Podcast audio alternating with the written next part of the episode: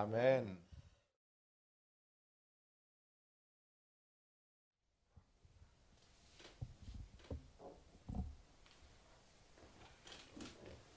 Das haben wir gerade gesungen. Eigentlich nichts anderes wie hier. Gemeinde hat gesungen, Jesus sei mein Haupt, herrsche über uns. Es nichts anderes jetzt eigentlich gewesen, wenn wir das richtig verstehen, wie auch ein Akt der Einordnung.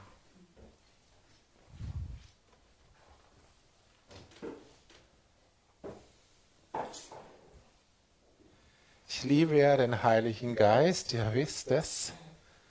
Und ich bin immer wieder bei meinem Episynago, bei unseren besonderen Versammlungen. Und Gott, glaube ich, wird darüber Offenbarung geben. Und ich habe schon gesagt, dass ich glaube, dass bei diesen besonderen Versammlungen, die Gott rufen wird, es auf jeden Fall immer so sein wird, dass Leute vor Ort da sein werden und dass aber bei diesen besonderen Versammlungen auch Leute kommen werden, die von weiter herkommen, die sozusagen speziell dafür angereist sind.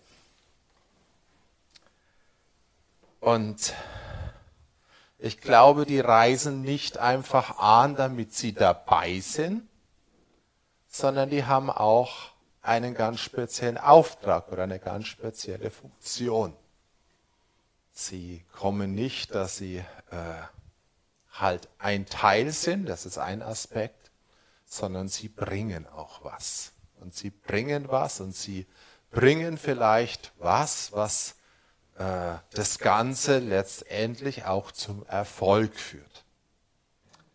Und so habe ich das Gefühl, auch das, was wir hier prophetisch machen, äh, ist sowas. Und ich glaube, dass Gott Linda hierher gerufen und hierher geschickt hat. Und ich habe vorhin den Eindruck gehabt, jetzt im Lobpreis, äh, dass bei solchen Versammlungen, ihr kennt ja solche äh, besonderen Versammlungen in der Welt, da werden immer Grußworte gesprochen. Eigentlich so ein Teil, den man gar nicht mag. Irgendwas furchtbar schrecklich langweiliges, weil das bla bla ist, meistens. Aber ich glaube, bei den Versammlungen Gottes wird es nicht so sein. Und ich habe den Eindruck, ich war mir etwas unsicher, ob ich es jetzt machen soll oder morgen. Vielleicht machen wir es morgen nochmal, weil wir morgen nochmal an einem besonderen Ort sind. Aber ich würde dich bitten, Linda, keine Ahnung, was der Herr damit beabsichtigt, aber dass du uns ein kurzes Grußwort bringst von der Gemeinde aus München.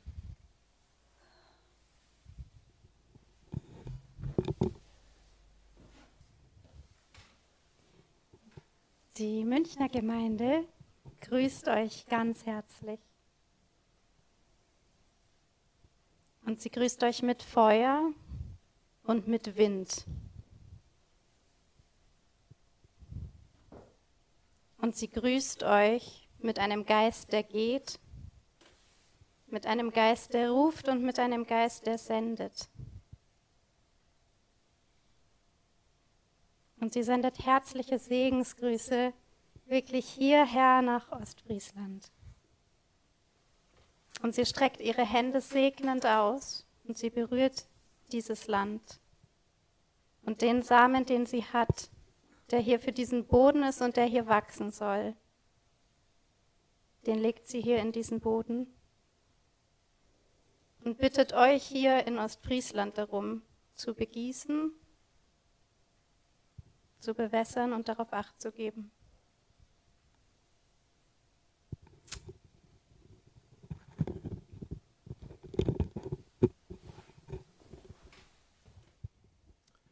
Ich glaube, es wird der Zeitpunkt kommen, wo auch die ostfriesische Gemeinde die Leute segnen wird, die gekommen sind. Aber ich habe heute früh, als äh, Linda da war, schon gesehen, als sie stand, so. Aber sie stand nicht einfach so, sondern sie hatte den Stab. Sie nicht sichtbar, aber sie hatte den Stab oder ein besser gesagt, sie hatte eine Fackel. Und ich habe total gesehen, wie diese Fackel was sehr Wichtiges, vielleicht auch was Entscheidendes war. Und dass Gott sie schickt, um anzuzünden. Mit dieser Fackel, sicherlich nicht die einzige, ja, aber sie hat eine Fackel, um anzuzünden. Und ja. Das Feuer aus dieser Stadt, das wollen wir gerne nehmen.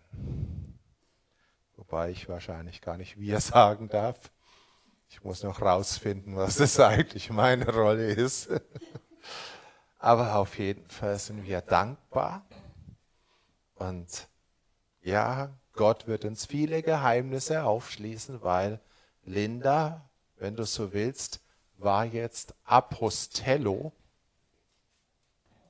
Wisst ihr, was Apostello heißt? Senden. Linda war gerade eben eine Gesandte der Gemeinde aus München hierher. Beziehungsweise war sie es. In der Zeit, wo sie hier ist, trägt sie was. Sie ist natürlich auch Linda, aber neben dem ist sie, hat sie eine Funktion. Und es ist wichtig, dass jeder, ja, wir kommen auf unser Ding zurück, an seinen Platz, in seine Funktion kommt, damit die Pläne Gottes geschehen. So, jetzt kommen wir wieder ein bisschen zur Trivialität.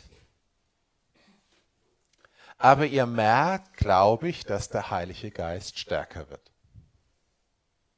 Und ich glaube, es hat was damit zu tun, dass wir uns vielleicht auch durch ein paar gar nicht so einfache Themen hindurchgearbeitet haben. Aber jetzt wollen wir noch mal angucken, was denn da noch beziehungsweise ja vor Ostern fängt ja schon vor Ostern an und nach Ostern geschehen ist mit den Jüngern, mit den Aposteln und eben auch noch mit mehr. So, Apostelgeschichte 1, Vers 13 heißt, da ist Jesus gerade in den Himmel aufgefahren und dann heißt es, als sie hineingekommen waren, stiegen sie hinauf in den Obersaal, wo sie sich aufzuhalten pflegten sowohl Petrus als Johannes und Jakobus und Andreas, Philippus und Thomas, Bartholomäus und Matthäus, Jakobus, der Sohn des Alphaeus und Simon, der Eiferer und Judas, der Sohn des Jakobus. Diese alle verharrten einmütig im Gebet mit einigen Frauen und Maria, der Mutter Jesu, und mit seinen Brüdern. Dieser Satz hat's eigentlich sehr in sich. Weil wenn wir diesen Satz jetzt aufschlüsseln, geht's los, ja, mit Petrus. Petrus wird zuerst genannt, sowohl Petrus und dann als Johannes und Jakobus. Wir haben diese drei und diese drei werden bewusst als erstes genannt und als allererste von ihnen wird Petrus genannt. Petrus hat eine Schlüsselfunktion. Funktion. Und wir wissen, was Jesus vor geraumer Zeit zu ihm gesagt hat. Ja? Du bist Petrus, steht hier interessanterweise nicht Simon, ja, er hieß ja Simon, aber Jesus sagt zu ihm, du bist Petrus, ja, und ja, auf dir werde ich meine Gemeinde bauen und ich werde dir die Schlüssel des Himmels geben. Wenig später wiederholt er die Verheißung für die ganzen Jünger. Ja, in Matthäus 18. Das erste ist Matthäus 16, das zweite ist Matthäus 18. Also Petrus war gesetzt als Apostel, sicherlich hier und sicherlich hier. Aber das ist ja nicht die einzige Geschichte. Und wenn das jetzt so einfach wäre, dann wäre ja alles so einfach. Aber es gibt ja eine Geschichte mit Petrus. Jesus wurde verraten. Und was machte unser lieber Petrus? Petrus hat Jesus dreimal verleugnet. Petrus hat als Leiter extrem Mist gebaut. Vielleicht sogar fast mit den schlimmsten Mist. Er hat Jesus verleugnet.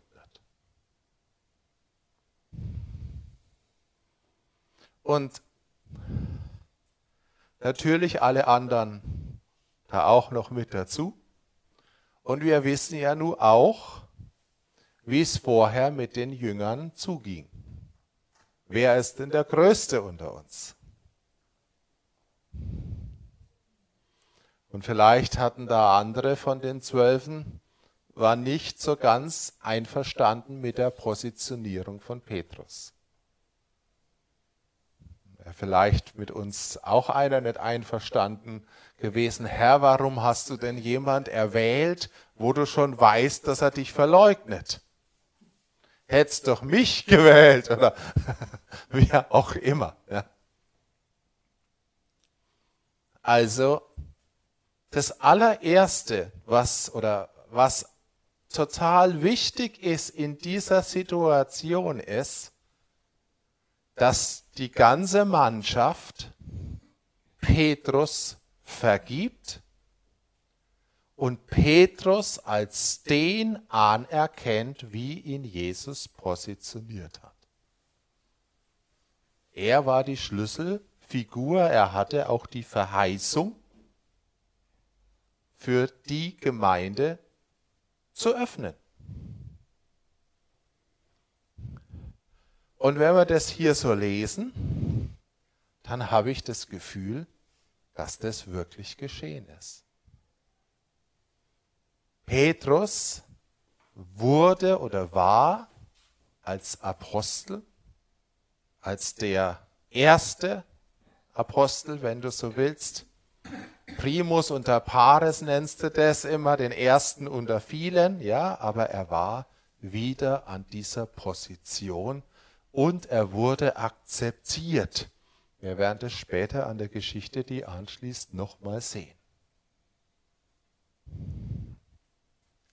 Dann haben wir die anderen zwei, die mit Jesus auf dem Berg der Verklärung waren. Wenn man das sich genau anguckt, wurden ja aus den Zwölfen manchmal nochmal die drei rausgepickt. Johannes und Jakobus. Und danach wurden alle hier explizit, werden sie sogar extra erwähnt.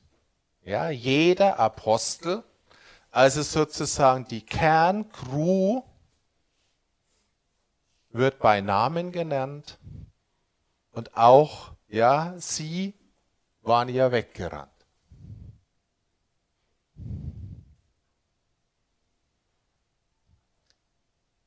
Und dann heißt, diese alle, und das ist schon bemerkenswert, verharrten einmütig. Ich habe euch das vorhin schon vorgelesen, diesen Vers. Einmütig. Und dieses Wort einmütig ist so speziell, so spannend.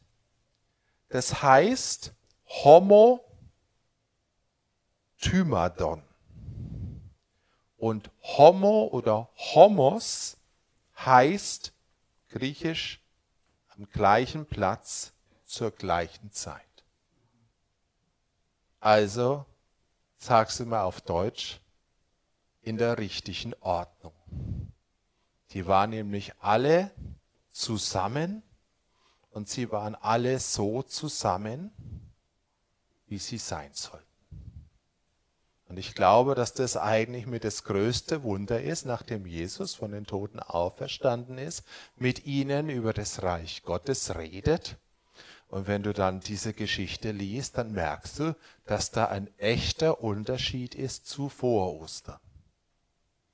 Ja, vor Ostern heißt es nie, die Jünger waren einmütig zusammen. Ja, da war was ganz anderes. Und nach Ostern, ich denke noch durch die Präsenz von Jesus und durch viele andere Sachen und vielleicht auch durch die Lehre von Jesus, kam eine Einheit, ja, in der Weise, dass jeder seinen Platz fand und sich mit diesem Platz auch identifizieren konnte. Neben dem Homo oder Homos, ja, ist noch Thymos drin. Und Thymos heißt Leidenschaft. Also sie waren zusammen und trotzdem waren sie leidenschaftlich. Sie waren nicht mehr leidenschaftlich gegeneinander, sondern sie waren miteinander gemeinsam leidenschaftlich zu Jesus hin für das Reich Gottes.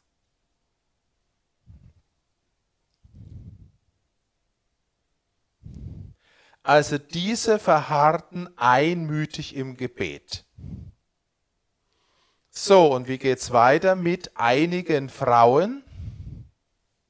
Da gab es einige Frauen, die werden jetzt nicht genannt, aber wir wissen, dass es Frauen gab, einige, die Jesus während seinem irdischen Dienst sehr stark unterstützt haben.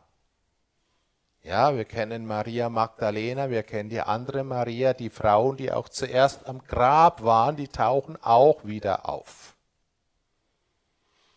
Und sie spielen hier irgendwo wohl so eine Rolle, dass sie hier auch ganz bewusst explizit erwähnt werden.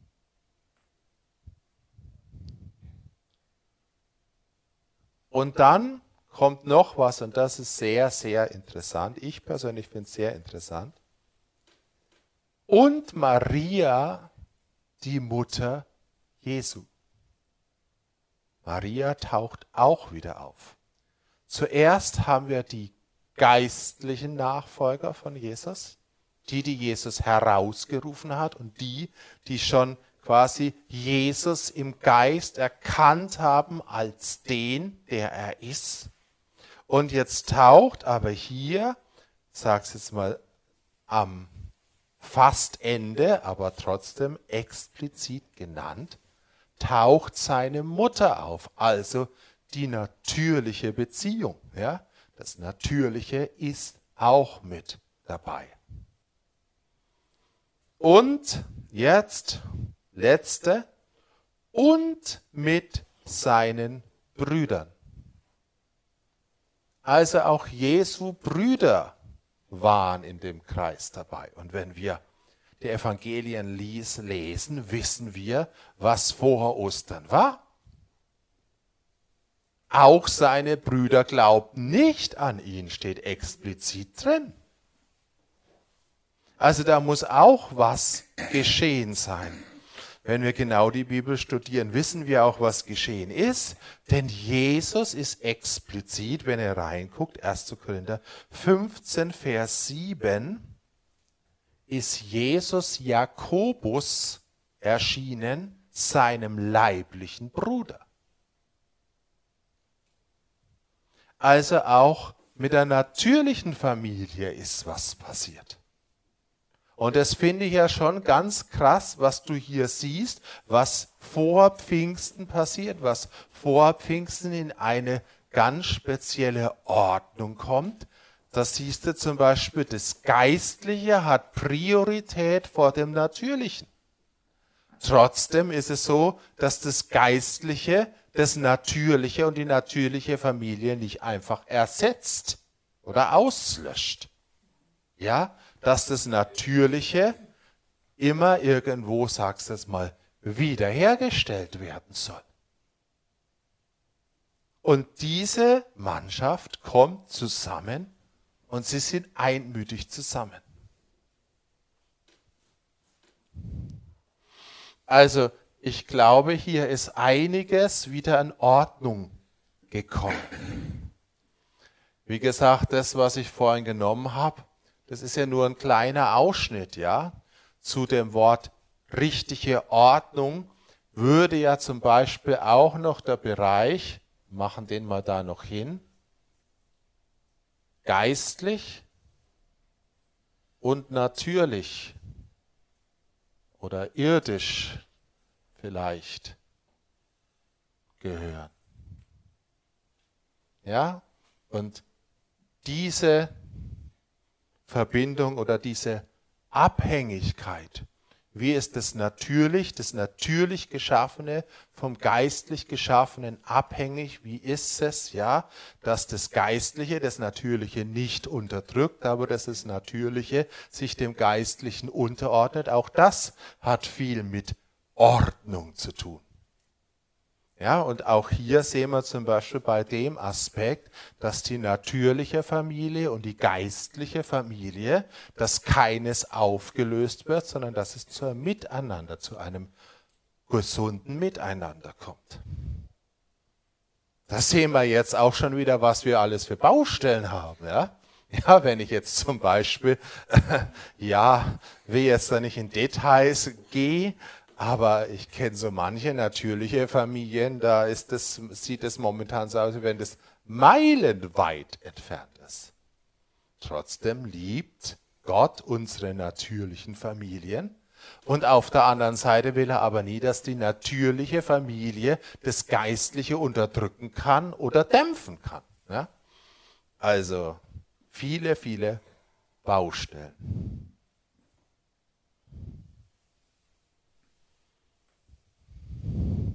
Und dann haben wir noch was.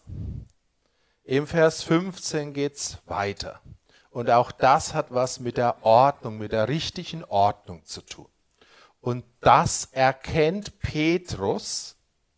Hier heißt's im Vers 15, und in diesen Tagen, also zwischen Himmelfahrt und Pfingsten, stand Petrus in der Mitte der Brüder auf und sprach. Es war eine Menge von etwa 120 Personen beisammen. Also wir haben eine Größenordnung, was vor Pfingsten war. 120. Schon stattlich, wenn die Homotymatos, also einheitlich leidenschaftlich zusammen waren. Und er sagt, ihr Brüder, es musste die Schrift erfüllt werden, die der Heilige Geist durch den Mund Davids vorhergesagt hat über Judas, der denen, die Jesus festnahmen, Wegweiser geworden ist. Denn er war uns zugezählt und hatte das Los des Dienstes empfangen. Also, Petrus sagt hier, wo schreibe ich es hin? Schreib es jetzt mal hier hin. Wir waren zwölf Apostel. Und Judas war einer, der das Los, der diese Zuteilung empfangen hat. Und dann wissen wir ja alle, was geschehen ist. Judas hat sein Amt, seinen Dienst weggeschmissen und dann sieht Petrus hier einen Vers aus dem Psalm, das äh, weiß ich jetzt nicht genau, wo es steht, habe es nicht rausgeschrieben, denn es steht im Buch der Psalmen auf jeden Fall geschrieben, seine Wohnung werde öde und es sei niemand, der darin wohnt. Und sein Aufseheramt empfange ein anderer. Petrus sieht, wir sind 120 Leute, aber wir sind elf Apostel. Und er weiß, das ist falsch. Das ist nicht die göttliche Ordnung. Die göttliche Ordnung vom ursprünglichen Plan war zwölf Apostel. Und dann sagt er, es muss nun von den Männern, die mit uns gegangen sind in all der Zeit, in welche der Herr Jesus bei uns ein und ausging, angefangen von der Taufe des Johannes bis zu dem Tag, an dem er von uns hinweg aufgenommen wurde, von diesen muss einer Zeuge seiner Auferstehung mit uns werden. Hier sehen wir ein interessantes kleines Detail.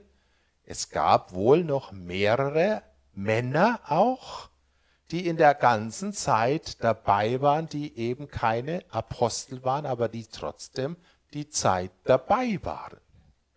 Und Petrus sagt jetzt, von denen, die dabei waren in dieser ganzen Zeit, hat ja Jesus zwölf erwählt. Einer ist rausgefallen und deshalb muss jetzt dieser eine ersetzt werden. Habe jetzt hier das leider äh, den Rest nicht rausgeschrieben, aber ihr wisst, wie die Geschichte weitergeht. Ja, sie stellen dann zwei auf, ja, äh, und beten darüber, ja, und werfen das los.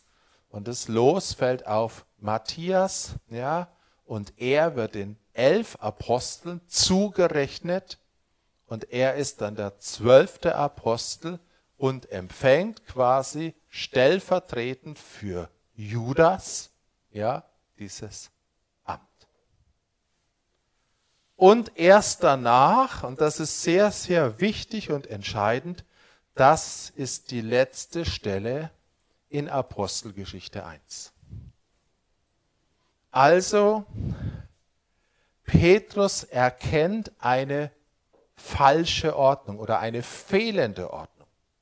Er weiß, es muss eine Vollzahl geben, damit das geschehen kann, was Gott will. Und dieses Motiv findest du in der Bibel sehr oft. Das Wort Vollzahl oder Fülle, ja, wo was zur Fülle oder zur Reife kommt. Ja. Dieses griechische Wort kann man sehr schlecht übersetzen, aber es ist einfach so, dass irgendwas voll wird. Ja.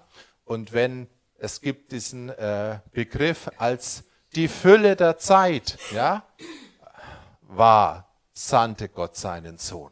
Das hat was mit Zeit zu tun, hat aber auch oft was, wenn die Vollzahl der Heiden eingegangen ist, dann wird ganz Israel errettet werden. Ja, also eine gewisse Zahl oder irgendwas muss, ja, zusammenkommen, damit was anderes geschehen kann.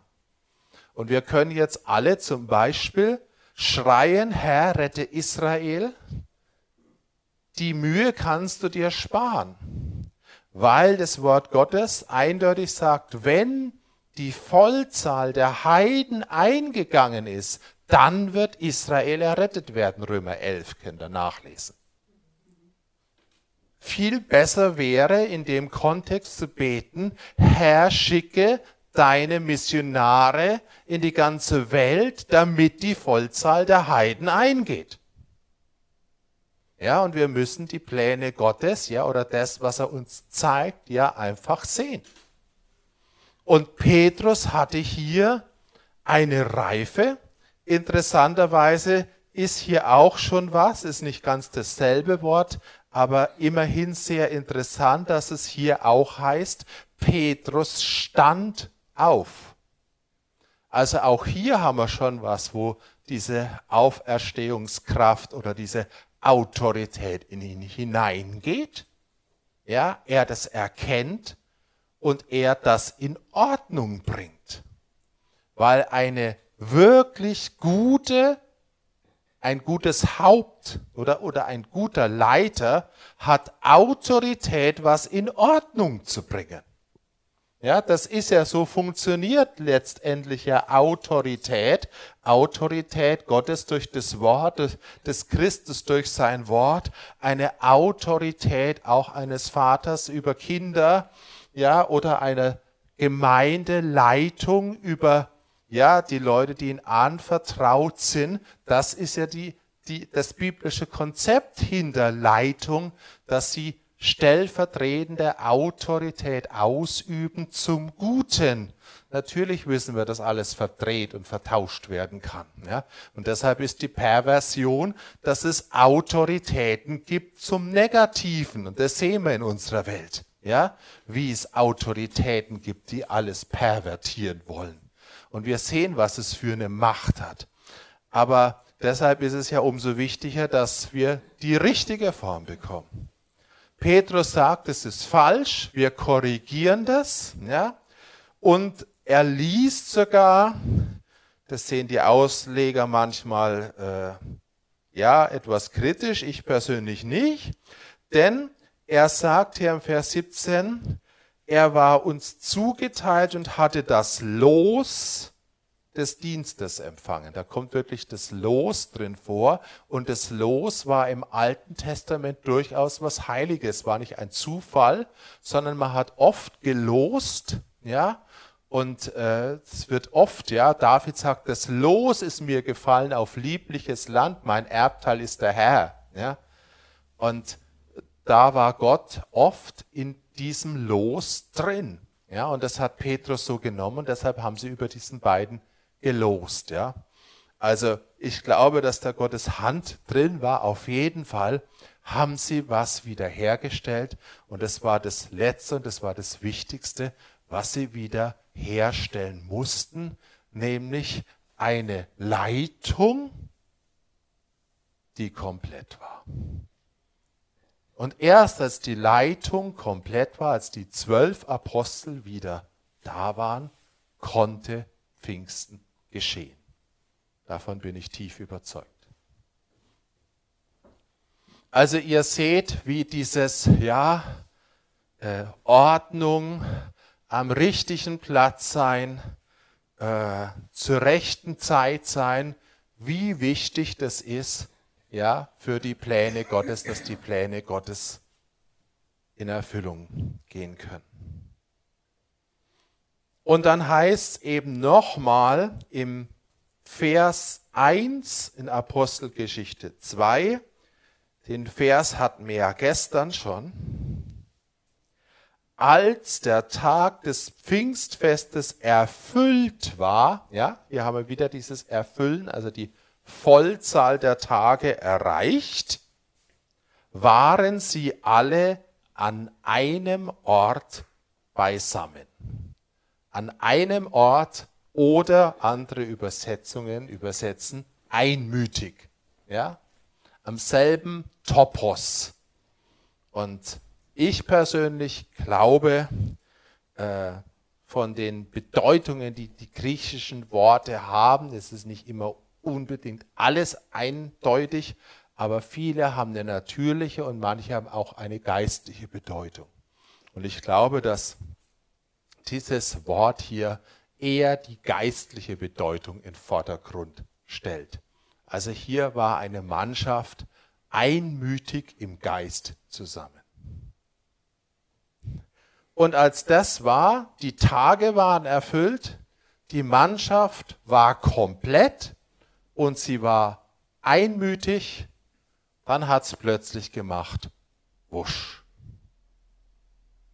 Also der Heilige Geist kam dann plötzlich und er kam trotzdem auf eine vorbereitete, komplette Mannschaft am richtigen Ort.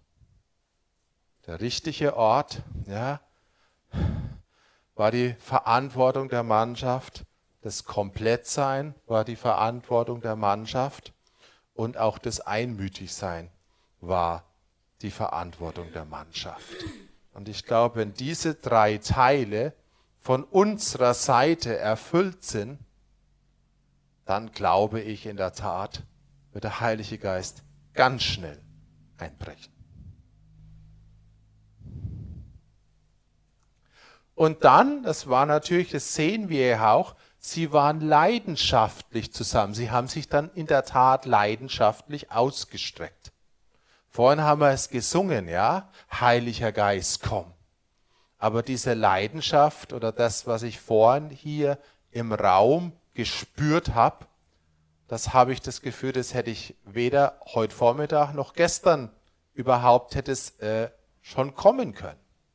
Da ist irgendeine Vorbereitung gewesen.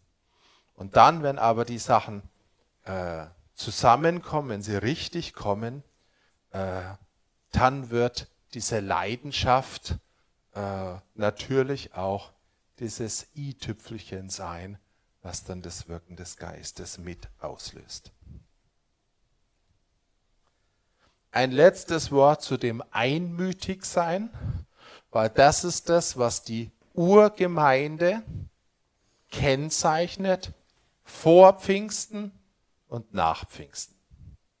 Und solange das bleibt, die Einmütigkeit, sprich, dass die Mannschaft komplett ist, dass sich niemand, der sich nicht trennen soll, trennt, dass man am richtigen Ort ist, dass man in der richtigen Struktur ist, dass Petrus akzeptiert wird von den anderen, auch wenn er Mist gebaut hat und so weiter, dass ja viele Sachen, äh, solange das der Fall ist, glaube ich, wird der Heilige Geist mächtig wirken. Apostelgeschichte 2, Vers 46 heißt, täglich verharrten sie einmütig im Tempel und brachen zu Hause das Brot, nahmen Speise mit Jubel und Schlichtheit des Herzens. Also, auch hier, äh, das ja eigentlich eine Zusammenfassung ist, ganz am Ende von der Geschichte, von der Pfingstgeschichte, und da geht es dann eben nicht um den Tag der Pfingsten, sondern um die Zeit danach, heißt ja täglich.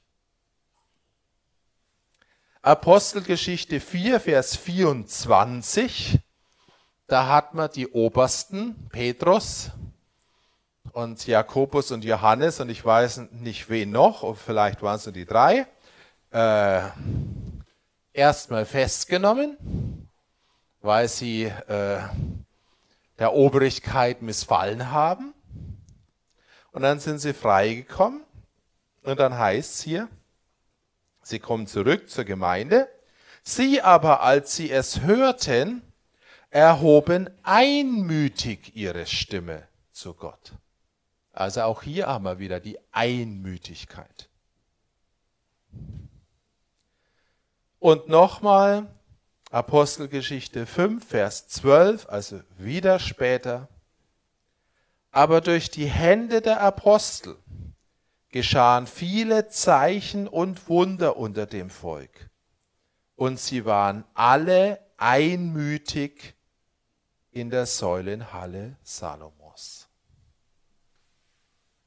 Also wir haben ein paar Mal der ersten Zeit der Gemeinde die Einmütigkeit.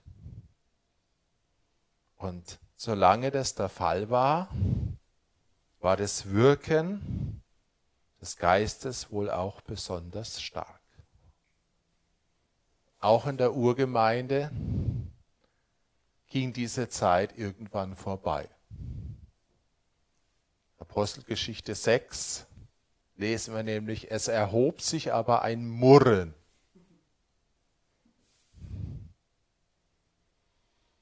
Und wenig später kam Verfolgung über die Urgemeinde. Nach dem Murren. Wollen wir jetzt nicht alles auslegen? Darum geht es jetzt auch nicht. Mir geht es um das Positive, mir geht es um die Einmütigkeit. Und ich glaube, äh, es ist wichtig und wir müssen realistisch sein, dass es wahrscheinlich uns jetzt nicht sofort gelingen wird, eine Einmütigkeit zustande zu bringen, die für alle Ewigkeit bleibt.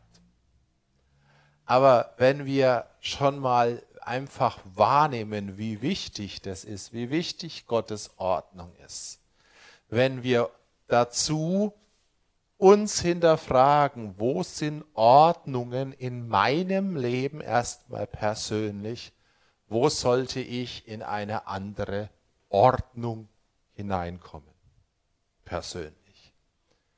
Dann die Frage, wo müssen wir als Gemeinschaft in eine Ordnung reinkommen? Wo will uns Gott in eine andere Ordnung hineinbringen? Und ich sage persönlich, bin tief überzeugt, dass diese Ordnungen, dass die jetzt nichts statisch Gesetztes für alle Zeit sind. Weil ich glaube, dass sich das auch ändert mit der Zeit. Aber wir müssen uns immer wieder fragen, sind wir am richtigen Ort? Ja, sind wir am richtigen Platz? Sind wir zur richtigen Zeit am richtigen Platz oder sind wir zu spät oder sind wir zu früh oder rennen wir voraus? Ja, all, all, all diese Sachen spielen einfach eine, eine große Rolle. Und ich glaube, das ist einfach unser Part, äh, wo wir für uns gucken müssen, wo ist es dran, äh, dass wir teilweise Buße tun, dass wir ja in eine andere Ordnung kommen, weil vielleicht auch eine andere oder eine neue Zeit ist. Ich glaube, dass in der Zeit jetzt, gerade nach Corona oder Corona, eine ganz große Zäsur ist, wo Gott vieles neu ordnet. Ja? Und wir sehen ja gerade durch Judas, es gibt in der Tat was, wo wir wenig drüber reden, aber das gibt's. Wir sehen das einfach bei Judas, dass jemand seine Berufung wirklich verliert. Das ist nichts Schönes. Es ist meistens dann auch mit einem persönlichen wirklich Schicksal verbunden, weil Judas hat ja ein sehr trauriges Schicksal am Ende genommen. Und wenn aber jemand seine Berufung verliert und die Berufung als Ganzes ist notwendig, dann muss es ersetzt werden und dann wird es auch ersetzt werden.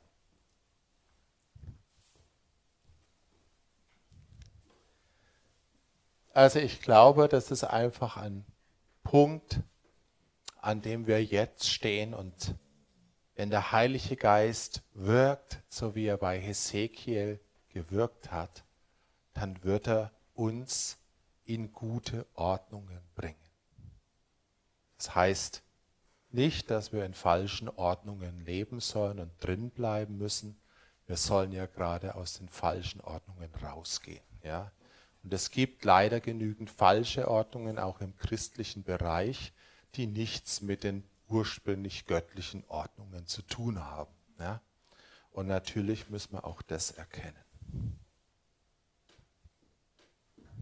Ja.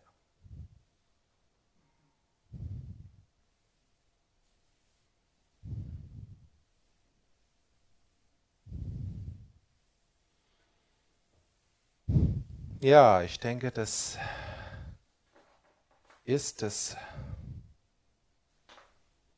Wesentliche und das Wichtige, was wir nochmal sehen sollen in dieser Zeit vor Pfingsten, wo Gott ja was ein Stück weit zumindest wieder in Ordnung gebracht hat, was man an einzelnen Punkten sehen können und was mit Sicherheit ausschlaggebend war, dass dann der Heilige Geist fallen konnte. Wenn wir in Apostelgeschichte 2 dann lesen, dass Petrus mit den Elfen aufstand, ja, dass die sozusagen im Geist synchron aufstanden. Ja. Da war vorher eine Einheit da. Und diese Einheit, die hat nicht der Heilige Geist erzeugt, als er zu Pfingsten gekommen ist, sondern die hat er erzeugt vorher. Ja? Und die Urgemeinde oder die, ich sag's jetzt mal, die Urgemeinde ja nicht, aber die, der Kern der Urgemeinde, der war vorbereitet. Und wenn Gott ein mächtiges Wirken schenken möchte und schenkt, auch hier an diesem Platz, auch hier in Ostfriesland, dann glaube ich, dass Gott vorher diese Struktur so weit vorbereiten möchte, dass dann, wenn der Geist ausgegossen ist, die Mannschaft funktioniert. Amen.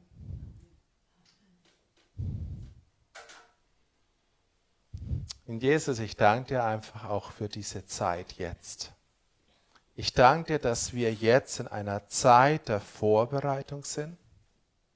Ich danke dir, dass wir in dieser Zeit der Vorbereitung, dass wir ja, dass wir auch so viel noch lernen dürfen. Ich sage dürfen, vielleicht manchmal müssen, aber wir dürfen lernen, wir dürfen von deinen Ordnungen ja mehr lernen. Wir dürfen sehen, wenn du Leute sendest, die dir Repräsentanten sind von einem anderen Ort oder von einer anderen Stadt. Herr, wir wollen sogar offen sein, wenn, wenn du himmlische Boten schickst aus einer anderen Zeit, Herr. Herr, wenn deine Gemeinde, die ja zusammengefügt aus, aus Gliedern der einzelnen Zeiten, wenn, wenn du ja, für diese Endzeiterweckung oder für dieses Wirken am Ende nicht nur Menschen von anderen Plätzen schickst, sondern auch Menschen aus anderen Zeiten her, dass sie, dass sie kommen und irgendwo wie mit uns ganz speziell vereint sind. Dass du auch Menschen schickst von der Urzeit, weil ja, die Menschen der Urzeit ein ganz spezielles Interesse haben an der Endzeit, weil sie in der Urzeit schon was von der Endzeit gesehen haben und prophezeit haben. Ich danke dir, dass es ja Versammlungen geben wird in dieser Zeit. Da werden wirklich Menschen der Urzeit da werden Henoch und andere, auch Methusalem und Noach, werden wie präsent sein und sie werden ihren Stab, ihre Salbung haben und mitten in die Versammlung hineinlegen und sie werden das Feuer anzünden. Danke, Herr, dass da so viel zusammenkommen wird und dass in der, im, im, am Ende so viel zusammenkommen wird wie noch nie zusammengekommen ist. Aber Herr, ich bete darum, dass, dass wir wirklich uns einlassen auf diesen Prozess des Zusammenbringens, des in deine Ordnung bringens, Herr. Und dass wir überall da, wo wir im Wege stehen, wo wir unsere eigenen Zeitpläne, wo wir ja andere Sachen haben, die, die ja nicht 100 Prozent ja, oder gar nicht in deinen Plan, in deinen Willen hineinpassen, dass du uns davon wirklich überführst, Herr, und dass du deinen Leib so zusammenführst und zusammenbringst, wie es wirklich auf deinem Herz ist für diese ganz besondere Zeit. Dass die Versammlungen und dass diese Aufbrüche und dass diese Erweckungen, die du hast für diese Zeit, dass sie wirklich stärker sind und größere Auswirkungen haben, wie die Versammlungen, die der Feind plant und wie all die ja Sachen, die der Feind tut, Herr. Wir wollen in diesen Tagen sehen, dass ja das, was du hast, dass es um ein Vielfaches stärker ist wie das, was der Feind plant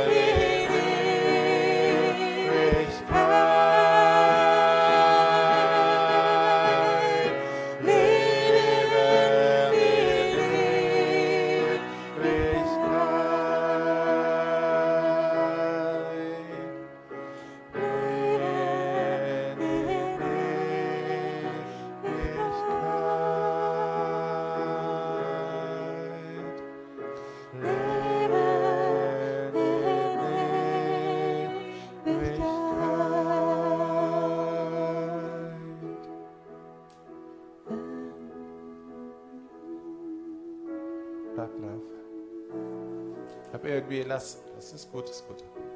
Ich habe irgendwo so den Eindruck, wir sollten jetzt eine Zeit haben, wo wir wirklich um Einheit beten hier für die ja, Brüder in Ostfriesland, für die Schwestern und Brüder, aber ich glaube, dass dieses Lied schon auch speziell stimmt. Es gibt einen ganz speziellen Segen, wenn Brüder oder wenn geistliche Leiter in Einheit zusammen sind.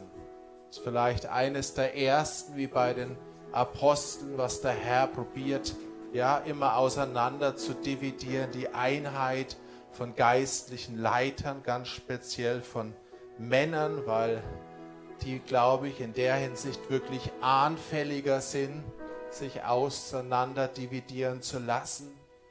Und ich glaube, wir sollen jetzt einfach eine Gebetszeit haben. Ich denke, Miri soll dieses Lied noch ein bisschen im Hintergrund spielen.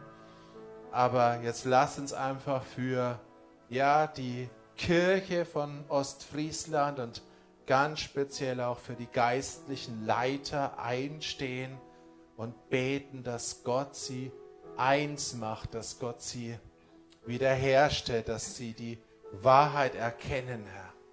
Aber lass uns nicht mit ja, unseren Kopf beten, sondern lass uns es einfach vor Gott bringen. Und Jesus, ich danke dir einfach für die Gemeinde und die Gemeinden in Ostfriesland. Herr, wir stehen heute hier, weil du uns hierher geschickt hast, Herr. Herr, wir stehen ein für deine Gemeinde und wir stehen ganz besonders ein jetzt für die Brüder, Herr, für die Leiter, die das momentan nicht tun oder nicht tun können oder nicht tun wollen, Herr. Ja, weil Bitterkeit und andere Dinge in ihrem Herzen sind, Herr.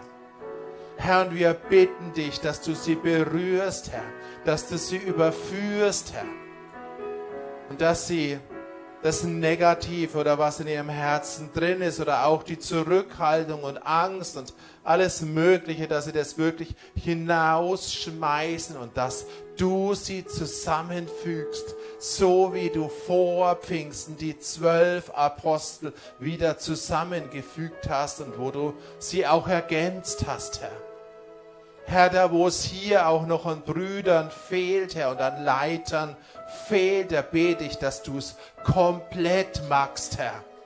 Dass dieses Gerüst, dass dieses, ja, Grundgerüst für die Erweckung, für deinen Plan hier steht, Herr. Herr, wir beten, dass du hinzufügst, das, was hinzugefügt werden muss und soll jetzt und dass du das in Kürze tust, in einer kurzen Zeit, dass es nicht Jahre und Jahrzehnte dauert, sondern dass es innerhalb von Monaten geschieht, Herr, dass sich der Leib formt und dass sich, ja, dass die Brüder und dass die Leiter, ja, dass sie zusammenkommen in Jesu Namen, Herr. Halleluja.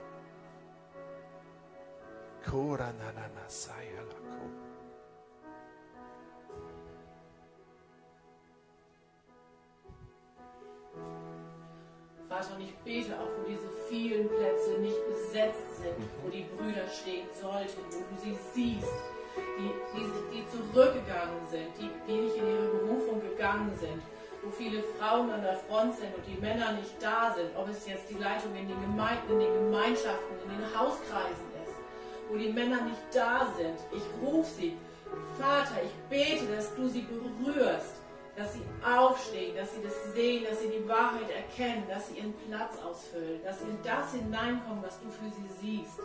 Ich bete für die Familienväter, dass sie in, die, in, auf, in diesen Platz hineinkommen, den du für sie siehst, dass sie ihre Verantwortung sehen, die, die sie für ihre Familie haben, dass sie das nehmen, dass sie das im Guten nehmen und Vorbilder sind und dass Familien wieder Vorbilder sind, auch in in der Gesellschaft, dass dein Geist sichtbar wird, dass es ein Gutes ist, wenn du wirkst, wenn deine Leitung, die von dir gesegnete Leitung aufsteht und Gutes daraus entsteht. Ich rufe all die Männer, Jesus, und ich bete, dass du sie berührst, Geist Gottes, dass du sie berührst, dass sie in das hineinkommen, was du für sie siehst, damit das geschehen kann, was du geschehen hast.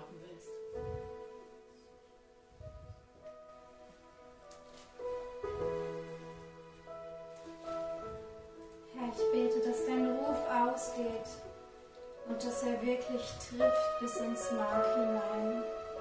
Ich bete, dass er erschüttert und so sehr trifft, dass es einfach nur ein Ja gibt. Ja, ich will für dich, meinen Herrn. Und ich bete, Herr, dass du die Berufenen wirklich legst auf deinen Altar, dass du sie zu Steinen machst, die glühen für dich, die wirklich glühen für dich und die einfach ja ein heiliges Opfer darbringen für dich in ihrem Wohlgeruch, wie sie glühen für dich. Und ich bete um diese Einheit, Herr, dass sie auf deinem Altar wirklich ist, dass der Wind von außen kommt, der ja auf diesen Altar, auf dieses heilige Opfer einfach bläst und dir zum Wohlgeruch dient, Herr, der dir Ehre macht.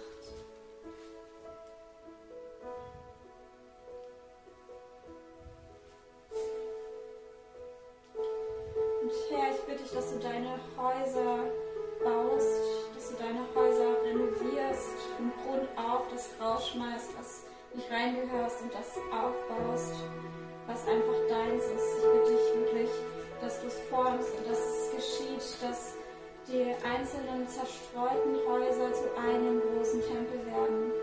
Wie auch immer das funktionieren soll. Ich bitte dich, dass du wirklich räumlich gesehen in allen Häusern baust, sodass es zu einem Tempel wird. Und da bitte ich dich wirklich um die Sicht für die Leiter der Häuser, für diesen weiten Blick zu sehen, vor Ort zu bauen, aber in einem, an einem Tempel zu bauen.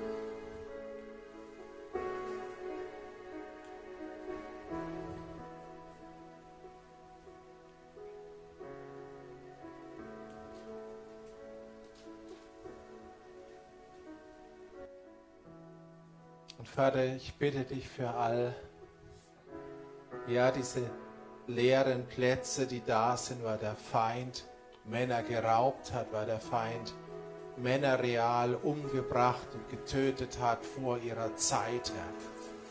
Herr, ich bete wirklich um Wiederherstellung. Herr, ich bete, dass dieser, dieser Geist, dieser Fresser hier in diesem Land, dass er dass er wirklich konfrontiert wird und dass er hinausgeschmissen wird, Herr. Dass du eine Erweckung schenkst und eine Gemeinschaft schenkst, wo dieser Geist, der, der Männer vor der Zeit töten will und getötet hat, dass er dieses Landes wirklich verwiesen wird und dass er nicht mehr wirken kann, Herr. Herr, ich bete, dass du ja, diese, diese Männer, dass du sie wirklich wie ersetzt. Herr, auch wenn wir wissen, dass wir niemand völlig ersetzen können, aber da, wo Berufungen ja leer sind, weil der Feind die Männer getötet hat, da bete ich, dass dieses, ja, dass es wirklich ersetzt wird und dass du auch Männer von anderen Regionen und teilweise sogar Männer von anderen Ländern hierher schickst in dieses Land, Herr. Und da wo, wo Frauen, ja, allein sind und ja, we wegen dieser Sache und es in deinem Willen ist, dass du sie nochmal ja, zusammenbringst mit einem Partner, Herr, damit sie dienen können, damit sie ihre Berufung erfüllen können. Da bete ich, dass es geschieht, Herr. Hm. Herr, ich spreche in Jesu Namen göttliches Zusammenkommen aus, Herr. Wir brechen jede falsche Blockade, die der Feind gemacht hat hier. Und wir sprechen göttliches Zusammenkommen aus hier. Herr, auch im Bereich von Ehen und Partnerschaften sprechen wir göttliches Zusammenkommen aus, Herr. Herr, wir sprechen sogar das Gegenteil auch aus. Wir beten, dass das, was nicht aus deinem Geist geboren und gerufen ist, dass es nicht zusammenkommt. Und dass es, ja, dass, dass es keine, ja, Irreführung oder, ja, falsche, ja, Sachen gibt, sondern dass es wirklich göttliche, ja, von Gott geführte Partnerschaften und und Ehen wirklich gibt, Herr. Herr, da wo einer den anderen wirklich, ja, völlig ergänzt und hochhebt, Herr. Herr, wir beten, dass das in diesem Land geschieht und dass alles andere, Herr, was, ja, wo die Welt und andere Sachen, ja, hineingekommen sind oder hineinkommen wollen, dass es nicht geschieht, Herr.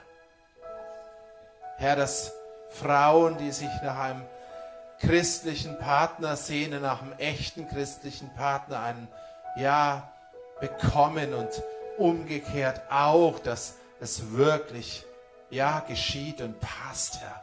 Dass diese kleinen Zellen, die du ja, hast und die du zusammenfügen willst, dass es, dass es geschieht, Herr.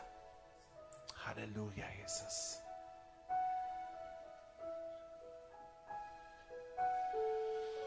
Kura na na.